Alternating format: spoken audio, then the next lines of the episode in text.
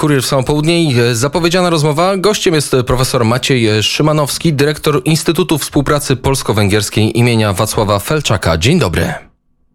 Dzień dobry, dzień dobry panie redaktorze, dzień dobry państwu. W Polsce w ostatnich tygodniach trwała gorąca dyskusja, w Sejmie również gorąca debata na temat Funduszu Europejskiego Funduszu Odbudowy i Krajowego Planu Odbudowy, czyli tych środków pozyskanych z Unii Europejskiej, częściowo z kredytów, częściowo z innych źródeł. Taka debata na Węgrzech, rozumiem, nie miała większego miejsca, raczej wszystkie kraje unijne zaakceptowały ten fundusz, a w takim razie pytanie, pytanie, na co Węgry planują wydać e, te pieniądze, bo z tego co wiem, to edukacja jest bardzo ważna dla naszych południowych sąsiadów. Faktycznie raczej, raczej pandemia i strategia rządu wobec pandemii e, tutaj dzieli opozycję od, od partii rządzącej, od koalicji rządzącej na Węgrzech. Natomiast e, ciekawe jest e, faktycznie to, to co na co pan zwrócił uwagę, że ciekawa jest struktura Funduszu Odbudowy, tego Krajowego, Krajowego Planu Odbudowy, bo większość jedna trzecia środków, czyli największa w ogóle pozycja, to jest e, pozycja odnowa, uniwersy, odnowa uniwersytetów oraz e, oświata. I tu przede wszystkim e, właśnie chodzi o te uniwersytety, o powoływanie nowych uniwersytetów albo o budowę kampusów przy tych takich kampusów z prawdziwego zdarzenia, jak znamy z, na, na przykład z Wielkiej Brytanii, przy tych już istniejących uniwersytetach. Bardzo wielki właśnie jest nacisk położony w tym planie odbudowy na to, aby aby dźwignąć poziom edukacji na Węgrzech i tym samym e, poziom konkurencyjności Węgrów e, w gospodarce światowej, a dopiero później przychodzą takie pozycje jak, jak chociażby e, służby, wzmocnienie służby zdrowia, czy, czy, czy tematy ekologiczne. energetykę, czy sprawy ekologiczne jak trans, tak zwany zielony transport. Czyli y, Węgrzy inwestują głównie w edukację, wydawać by się mogło. Jedna trzecia środków y, w Polsce, jedna trzecia, ponad jedna trzecia środków y, idzie właśnie na kwestie związane z energią, w tym z zieloną energią. A na ile ten temat jest ważny dla Węgrów? Mm, temat jest oczywiście ważny jak wszędzie na świecie, a przynajmniej w Unii Europejskiej, natomiast no, Węgrzy mają swoją energetykę opartą o już istniejącą, działającą elektrownię atomową w Paksz, która jest w tej chwili modernizowana i rozbudowywana przez zresztą rosyjskie konsorcjum. E, natomiast jeśli chodzi, o, e, jeśli chodzi o inne źródła energii, tak, jak najbardziej inwestują w to właściciele na przykład aut, które, które, które są elektryczne lub są hybrydowe z napędem elektrycznym, mogą parkować w Budapeszcie za darmo, natomiast co, co, co nie jest bez znaczenia z uwagi na to, że opłaty za, za parkowanie w Budapeszcie są mniej więcej trzy razy wyższe niż w Warszawie. W takim razie, jak Węgrzy radzą sobie z pandemią e, koronawirusa? Liczba podanych dawek, o ile się nie mylę, jedna z bardziej rekordowych w porównaniu do populacji na Węgrzech, bo pierwszą dawkę otrzymało chyba 7 milionów Węgrów, a osoby w pełni zaszczepione to już jest jedna czwarta Węgrów. W Polsce Zgadza jest to, się. W Polsce jest to, to już jest prawie połowa w tej chwili Węgrów zaszczepionych. Konkurują Węgrzy już tylko z Brytyjczykami, z mieszkańcami Wysp Brytyjskich tak naprawdę, jeśli chodzi o ten poziom poziom zaszczepienia się, choć nie odbywa się też bez problemów. Przed chwilą słuchałem wiadomości w pierwszym programie węgierskiej telewizji i podkreślano, że dzisiaj ponownie 144 tysiące Węgrów otrzyma SMS-a z prośbą o stawienie się w wyznaczonym terminie na szczepienie, na co odpowie pozytywnie prawdopodobnie nie więcej niż jedna trzecia, bo tak, takie są dane za ostatnie dni. Bardzo gwałtownie spada na Węgrzech chęć szczepienia się. Y, prawie połowa y, Węgrów dostała pierwszą dawkę, nie drugą, jeżeli dobrze rozumiem. Tak, tak, tak, tak, tak, tak. 45. Tak, i oczywiście mhm. wprowadzono tam system też tych, tych paszportów covidowych. To wszystko się dzieje, natomiast, y, natomiast ciekawym, to oczywiście dzięki temu, że Węgrzy zakupili w Chinach i w Rosji tamtejsze szczepionki. No właśnie, i tu powstaje Więc... dyskusja, która miała też miejsce w Parlamencie Europejskim. Płynnie przechodzimy do tych paszportów e, covidowych, bo pojawiały się cały czas, ta dyskusja trwa, jeszcze ten projekt nie jest do końca zaakceptowany na forum unijnym. Pojawiły się pomysły ze strony niektórych eurodeputowanych, aby tylko te przez Europejską Agencję Leków szczepionki były akceptowane, jeżeli chodzi o paszporty covidowe. No tu mamy choćby przykład Węgrów, którzy szczepią dwoma szczepionkami więcej niż choćby Polska, czyli, czyli preparat chiński i preparat rosyjski Sputnik 5.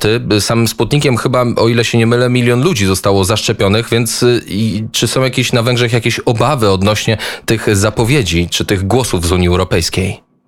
Nie, nie mam żadnych obaw, chociażby z tego powodu, że, że Republika Federalna Niemiec zakupiła 25 milionów dawek Sputnika, więc raczej się nie, Węgrzy nie obawiają tego, że ta szczepionka nie będzie dopuszczona do, nie będzie uznawana na, na terytorium Unii Europejskiej. I Niemcy zaszczepili 25 milionów osób? Sputnikiem? Jeszcze nie szczepiono, natomiast zakupili, tak, jeszcze za, zakupili yy, Niemcy i no, Światowa Organizacja Zdrowia uznaje tę szczepionkę zresztą jako bardzo skuteczną oni, oni się wyraża, także tutaj nie spodziewałbym się, poza jakimiś złośliwościami oczywiście w tradycyjnym takim, takich walkach Bruksela, Budapeszt, nie spodziewałbym się tutaj e, żadnych, e, żadnych reperkusji.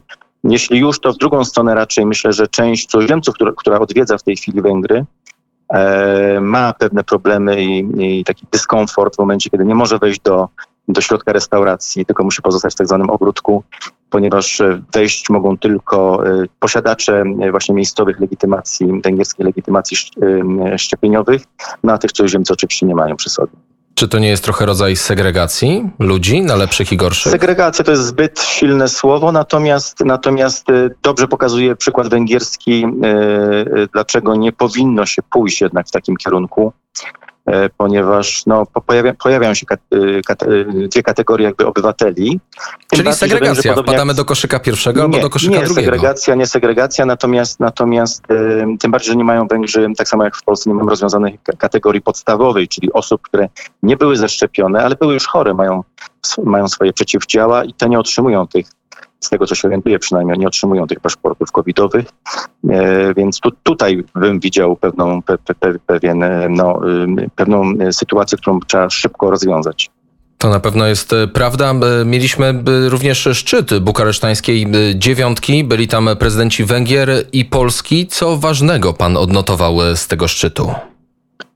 E, no ważne jest szczyt sam w sobie, żeby w momencie, kiedy Unia Europejska jako całość, jako organy Unii Europejskiej nie zajmują się e, za bardzo, e, albo żeby nie powiedzieć wcale tym, co się dzieje na wschód od Unii, jeżeli już to raczej na południe, więc tutaj postawa naszych państw, w tym, w tym, w tym Polski jest niezwykle istotna i bardzo istotny jest udział również e, chociaż zdalny prezydenta Stanów Zjednoczonych w tym wszystkim, że, że jest coś takiego jak wschodnia flanka NATO, jest coś takiego jak wschodnia flanka Unii Europejskiej, nie jest jest obojętne, co się dzieje na Ukrainie, na Białorusi i w samej Federacji Rosyjskiej, bo to y, y, są dobre albo bardzo złe wiadomości dla tych państw tutaj właśnie położonych.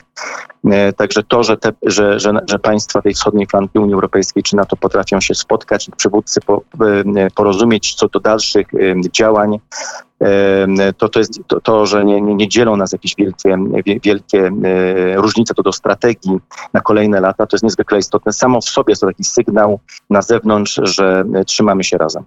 Czy węgierskie media odnotowały również e, to, że uczestniczył e, chociaż zdalnie e, w tych obradach, w tym spotkaniu, w tym szczycie prezydent Ameryki Joe Biden? Tak, oczywiście. Oczywiście.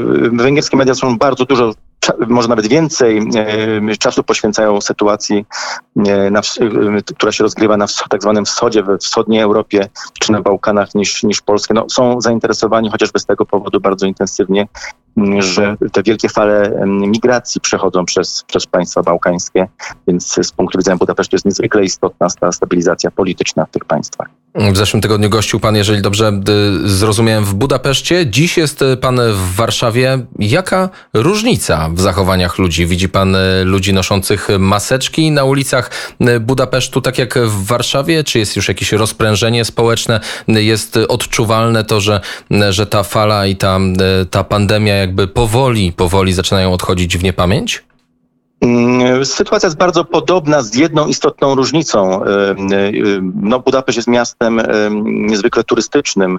W momencie, kiedy turystów nie ma, ja mieszkałem w dziewięciopiętrowym pokoju z jeszcze jedną osobą, bo tylko, tylko tam jedną, jedyną widziałem w ciągu swojego dwudniowego pobytu, no to to sprawia dziwne wrażenie. Ulice też sprawiają wrażenie, że są dziwnie opust- opustoszałe w stosunku do normalnego okresu, y, który, który mam zapamiętany sprzed dwóch, trzech lat, kiedy o tej porze roku już prawdziwe tłumy przebywają w Budapeszcie, chociażby korzystając z kąpieli y, w różnych y, leczniczych wodach.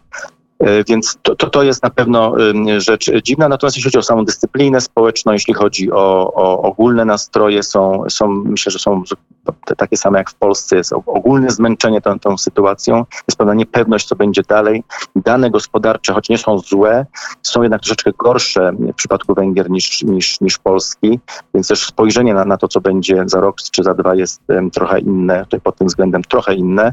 No ale jest ogólne takie, takie, takie oczekiwanie, co będzie dalej, czy będzie czwarta fala, piąta fala, czy te szczepienia, które w tej chwili się odbywają, y, na pewno będą skuteczne. Więc to są te wszystkie pytania, które myślę każdy też w Polsce sobie zadaje. Tak samo jak zadajemy sobie pytania o tym, jak będą wyglądały y, wakacje. Wspomniał Pan o tym y, Budapeszt, miasto mocno stojące turystyką. Dwa tygodnie temu rozmawiałem z redaktorem, kolegą Gaszparem Keresztesem, który mówił, że Węgry mają swój plan na ściągnięcie turystów do, do Węgier. E, nie wiem, co miał na myśli dokładnie pan kolega Gaszpar Keres też, natomiast na pewno, na pewno Węgrzy e, podpisują w tej chwili, jak wspomniałem, narzekając trochę na te paszporty covidowe, ale podpisują z szeregiem krajów e, porozumienia, które umożliwią właśnie przyjazd na Węgry i, i osobom, które mają szczepienie, nie mają szczepienia. Zresztą też warto podkreślić, że w tej chwili na, Węgrzy, na Węgry służbowo podróżuje się e, nie tylko bez szczepień, ale również bez konieczności wykonywania testów. Także to jest bardzo otwarty kraj pod tym względem. E, więc są różne, różnego rodzaju e, plany oczywiście i programy rządowe, natomiast jak pobudzić turystykę, ale, ale też jest wielka obawa o to, że jednak strach przed podróżami po tym długim, ponadrocznym okresie zamknięcia społeczeństw europejskich w swoich mieszkaniach, domach, w pracy zdalnej, jednak bardzo negatywnie się odbije na chociażby na ilości osób, która, która w ogóle się wybierze za granicę. W takim razie zachęcamy.